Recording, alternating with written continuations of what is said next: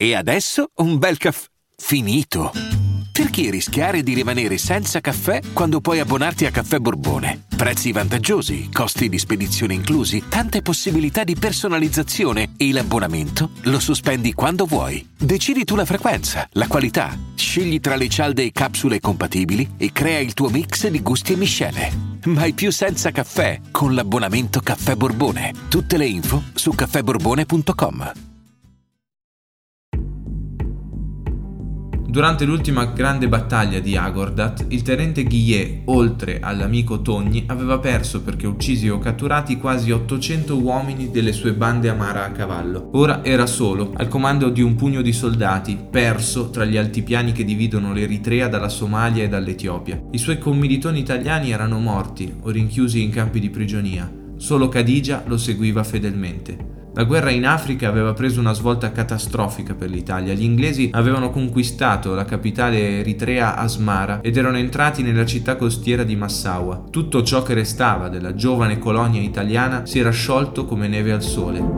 Da Roma era poi arrivato l'ordine di ritirarsi o arrendersi al nemico. La battaglia ora si era spostata più a nord, in Africa settentrionale, tra l'Egitto e la Libia. Amedeo, fedele al giuramento fatto al re, decise di non arrendersi né ritirarsi.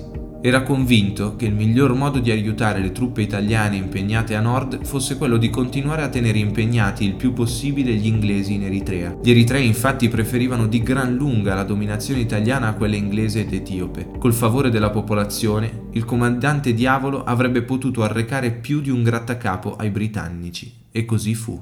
Sveste allora la divisa da ufficiale e cambia ancora una volta identità. Ora non è più Amedeo, adesso si fa chiamare Ahmed Abdallah al-Redai. Iniziava a costituirsi in lui una nuova persona. Non più il coraggioso ufficiale italiano, ma lo yemenita di rito sciita, soldato smobilitato delle truppe coloniali italiane in attesa di essere rimpatriato. In una notte senza luna, accovacciati alla flebile luce dei fuochi accesi per scaldarsi, un centinaio di uomini col fucile in spalla ascolta in silenzio quello che Amedeo ha da proporgli. La sua guerriglia dovrà avere delle regole ben precise, chi l'avesse seguito doveva essere al corrente che in caso di cattura ci sarebbe stata di certo la fucilazione. Sarebbero stati vietati i furti e le razzie e gli unici bersagli dovevano essere quelli militari. Il fatto di non vestire l'uniforme non li autorizzava a trasformarsi in banditi. Nessuna paga. Quella eventualmente sarebbe giunta quando gli italiani avrebbero ripreso possesso della loro colonia. Se qualcuno avesse voluto andarsene, poteva certamente farlo. Nessuno lo avrebbe accusato di codardia. Attende Amedeo per qualche istante che qualcuno di quegli uomini si alzi per andarsene, ma non accadde nulla. Sono tutti pronti a seguirlo. Iniziava così un altro capitolo dell'incredibile storia di Amedeo Ghie. Confucio diceva che chi conosce la storia riesce a prevedere il futuro. Io sinceramente, mi accontento di conoscere la storia per giudicare il presente. Sono Costantino Leoni e ogni settimana per ragazzacci vi racconterò una storia. Guardiamo indietro nel tempo, cerchiamo nel passato personaggi o eventi che possono aiutarci a giudicare il mondo in cui viviamo.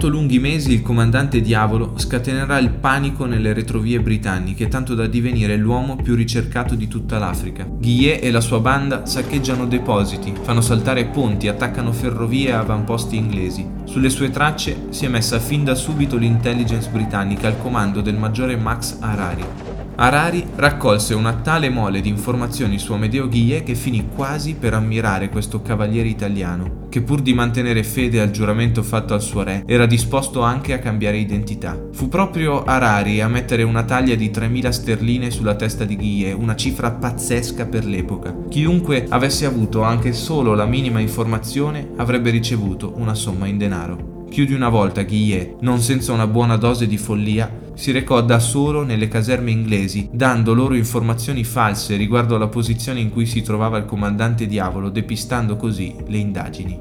Con la ricompensa ottenuta pagava i suoi uomini. Una volta addirittura vendette dei cavalli direttamente al maggiore Arari senza che egli minimamente si accorgesse della sua reale identità. La vita del guerrigliero però non era affatto semplice. Lentamente il numero dei combattenti della banda diminuiva e non c'era modo di rimpiazzarli.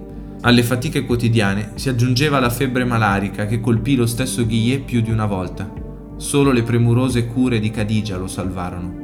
Il cerchio attorno a Guillet si stava chiudendo e il comandante Diavolo, verso la fine di ottobre del 1941, capì che lo scopo della sua missione non era più realisticamente perseguibile. Radunò allora quello che restava della sua banda, gli uomini che l'avevano fedelmente servito per più di due anni.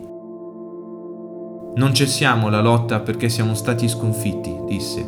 La sospendiamo per decisione nostra. Se l'Italia avrà ancora bisogno di voi, vi manderò a chiamare uno per uno. Siamo stati fratelli in guerra, lo resteremo anche in futuro. Parole incredibili se pensiamo che furono pronunciati nel 1941, mentre nei ghetti d'Europa si ammassavano come bestie centinaia di migliaia di ebrei. Un'epoca terribile in cui il razzismo era all'ordine del giorno. Amedeo possedeva un senso di giustizia morale, un codice cavalleresco che gli impediva di cedere a facili pregiudizi. Non era dunque retorica, quelli erano davvero suoi fratelli. Gridarono tutti insieme Viva il re! con la voce rotta dall'emozione. Quegli straccioni guerrieri iniziarono poi a seppellire le loro armi e sfilarono uno alla volta davanti al loro comandante, sollevando la mano impolverata alla fronte in un ultimo gesto di saluto militare. Dopodiché Amedeo li abbracciò, uno per uno. Infine quegli uomini si girarono e se ne andarono, fino a divenire piccolissimi puntini neri all'orizzonte. Venne il momento di salutare anche Khadija.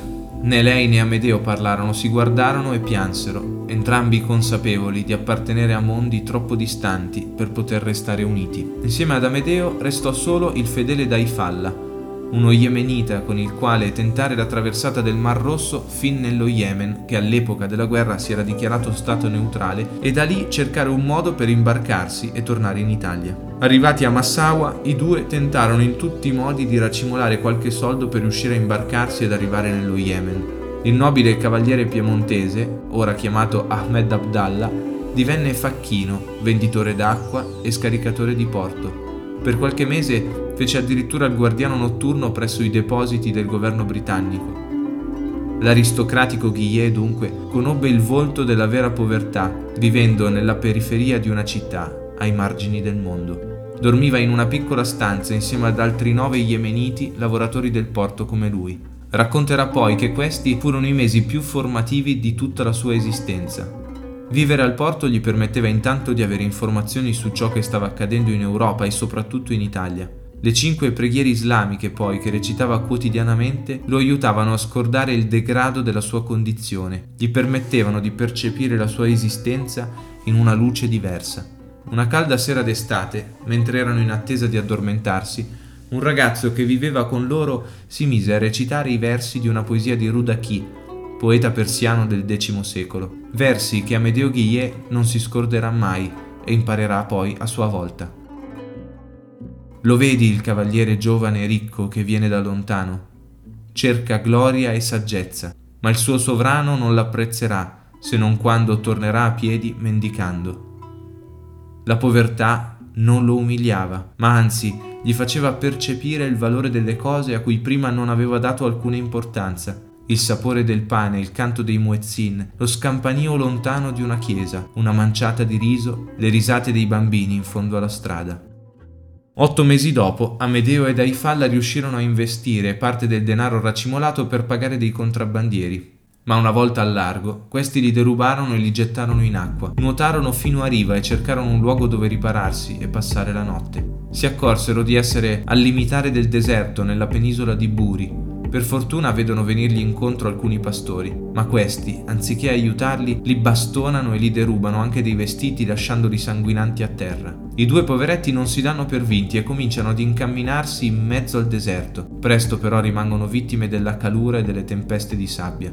Come già sappiamo, verranno salvati da Sayed Ibrahim, lo sciarif, il pescatore con cui abbiamo aperto questa nostra grande storia. Amedeo riuscì finalmente ad imbarcarsi su una nave in partenza per lo Yemen, superando l'interrogatorio di un ufficiale inglese fingendosi un arabo affetto da problemi mentali. L'amico dei Falla invece decise di rimanere a Massawa, lanciandosi nel commercio di dolci di sua produzione. Appena sbarcato a Odeida, in Yemen, le guardie della dogana iniziarono ad interrogarlo, ma fingersi uno yemenita nello Yemen, capite bene, non era cosa affatto semplice. E infatti Ahmed Abdallah al-Redai fu subito condotto in carcere. Le autorità yemenite erano convinte di trovarsi davanti ad una spia inglese. Quando venne interrogato dal giudice, svelò la sua vera identità, ma nessuno gli credette. Impossibile che quel musulmano così devoto, che parlava perfettamente la lingua araba, potesse in realtà essere un militare italiano, per giunta un nobile. Giunse poi una lettera da parte del governo britannico che recitava così. Nelle vostre carceri è presente un bandito italiano ricercato dalla corona britannica su cui pesa una pena capitale. Chiedevano insomma l'estradizione di Amedeo Ghie. Lo Yemen, come detto, nel corso della guerra si era fin da subito dichiarato neutrale e non provava simpatia per il governo britannico. Il sovrano yemenita, l'imam Yahya, riteneva l'Italia un paese amico perché fu la prima nazione ad aver riconosciuto la sua indipendenza dalla Turchia. È proprio l'imam, il sovrano dello Stato, a ricevere Amedeo nella capitale Sana'a. È incuriosito dalla storia di questo strano personaggio, ascolta attentamente ciò che Ghie gli racconta, entusiasmandosi per i dettagli e per le avventure del comandante diavolo. Gli propone di restare ospite nel palazzo reale. Per noi sarei sempre Ahmed Abdallah Redai, gli dice. Per più di un anno Amedeo rimane a Sana'a, durante il quale si fa molti amici e svolge diversi mestieri maniscalco, addestratore delle scuderie reali, consigliere militare, perfino precettore dei principi. Con l'aiuto dell'imam riesce ad imbarcarsi, sempre fingendosi un malato mentale, sull'ultima nave della Croce Rossa italiana in partenza dall'Eritrea che riportava in patria donne, bambini e malati scambiati con prigionieri di guerra inglesi. Mentre la nave sta circumnavigando l'Africa, giunge al telegrafo la notizia che il regime fascista è caduto e che Mussolini è stato arrestato. Amedeo sbarca a Taranto il 2 settembre. Una persona normale sarebbe subito corsa a casa dalla famiglia, perlomeno a riabbracciare la fidanzata che ha atteso per anni. Ma ormai sarà chiaro, quando parliamo di Amedeo Ghie non stiamo parlando di una persona qualunque. Da Taranto riesce ad arrivare a Roma. Il paese era ancora ufficialmente in guerra nell'attesa impaziente di un armistizio e della pace. In una situazione del genere, col paese allo sbando, riesce a convincere il ministro della guerra a farlo tornare a combattere in Eritrea. Il piano era caricare un aereo di armi, soldi e medicine per riuscire a sobillare i capi locali e ricominciare una guerriglia contro gli inglesi. Mentre intento ad organizzare i preparativi per la partenza, la radio annuncia la firma dell'armistizio. È l'8 settembre 1943.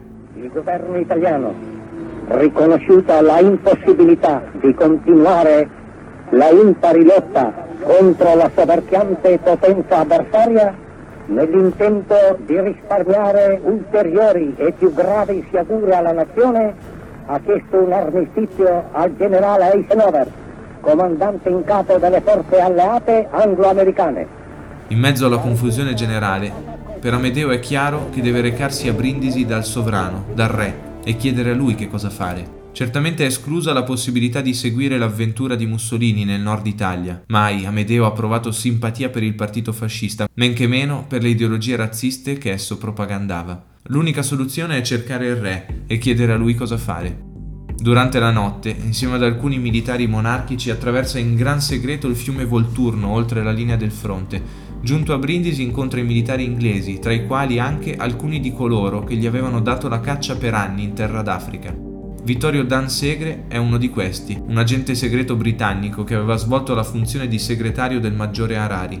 È lui che lo riceve, questa volta non più da nemico ma da alleato. Dan Segre prova per Amedeo un'ammirazione fortissima, finalmente può vedere con i suoi occhi colui che per molto tempo è sembrato solo una leggenda, un fantasma in fuga, vestito alla maniera araba. I due diverranno amici, tanto che Dan Segre, qualche anno dopo, scriverà la biografia ufficiale di Amedeo Ghie.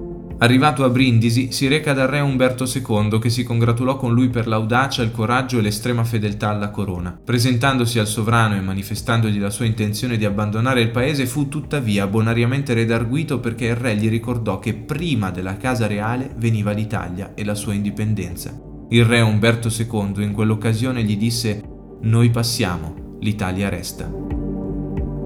Fino alla fine della guerra, Amedeo collaborò con i servizi segreti inglesi e italiani, poi, finalmente, come un novello Ulisse, riuscì a tornare dalla sua Penelope, da Bice. Prima di sposarsi, Amedeo racconta con sincerità e lealtà a Beatrice della precedente relazione avuta con Cadigia, la ragazza eritrea che l'aveva seguito dall'inizio della sua avventura in Africa. Bice ascolta con le lacrime agli occhi tutto il racconto, dall'inizio alla fine.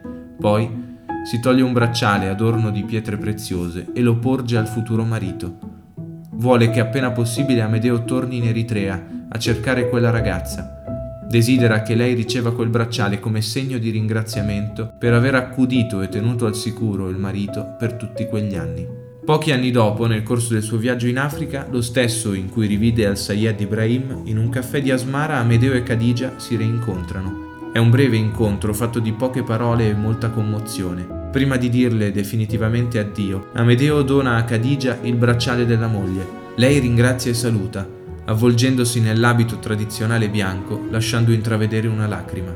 Poi si volta e sparisce per sempre in mezzo alla polvere rossa alzata dal vento che dalla savana soffia verso il mare a oriente. È sempre nel corso dello stesso viaggio che Amedeo incontra nuovamente il Sayyid Ibrahim, il cammelliere che gli aveva salvato la vita nel deserto, colui che credeva di aver salvato due messaggeri di Allah e di cui attendeva il ritorno. Amedeo non se la sentiva di sfatare questa credenza che col tempo si sarebbe probabilmente trasformata in leggenda. Per questa ragione continuò a celare la sua vera identità, ma non appena si fu congedato, pagò alcuni operai perché ripagassero il pozzo dell'uomo a cui doveva la sua sopravvivenza. La vita di Amedeo continua in maniera non meno avventurosa, Dopo una laurea in scienze politiche diviene ambasciatore della Repubblica Italiana in diverse nazioni. È prima in Egitto, nel 1956 e poi ambasciatore nello Yemen dove il figlio del vecchio imam lo accoglie dicendogli Ahmed Abdallah, finalmente sei tornato a casa. Nel 1962 è ambasciatore ad Amman in Giordania, mentre nel 68 viene nominato rappresentante d'Italia in Marocco. Qui, durante una sparatoria nel palazzo presidenziale, ha modo di mettere in salvo un diplomatico tedesco e sventare l'attentato ottenendo l'ennesima medaglia. Nel 1971 chiude la sua carriera diplomatica in India. Amedeo decide di passare gli ultimi anni della sua vita in Irlanda in compagnia dei suoi amati cavalli. Saranno soprattutto i suoi vecchi nemici inglesi a tributargli gli onori maggiori.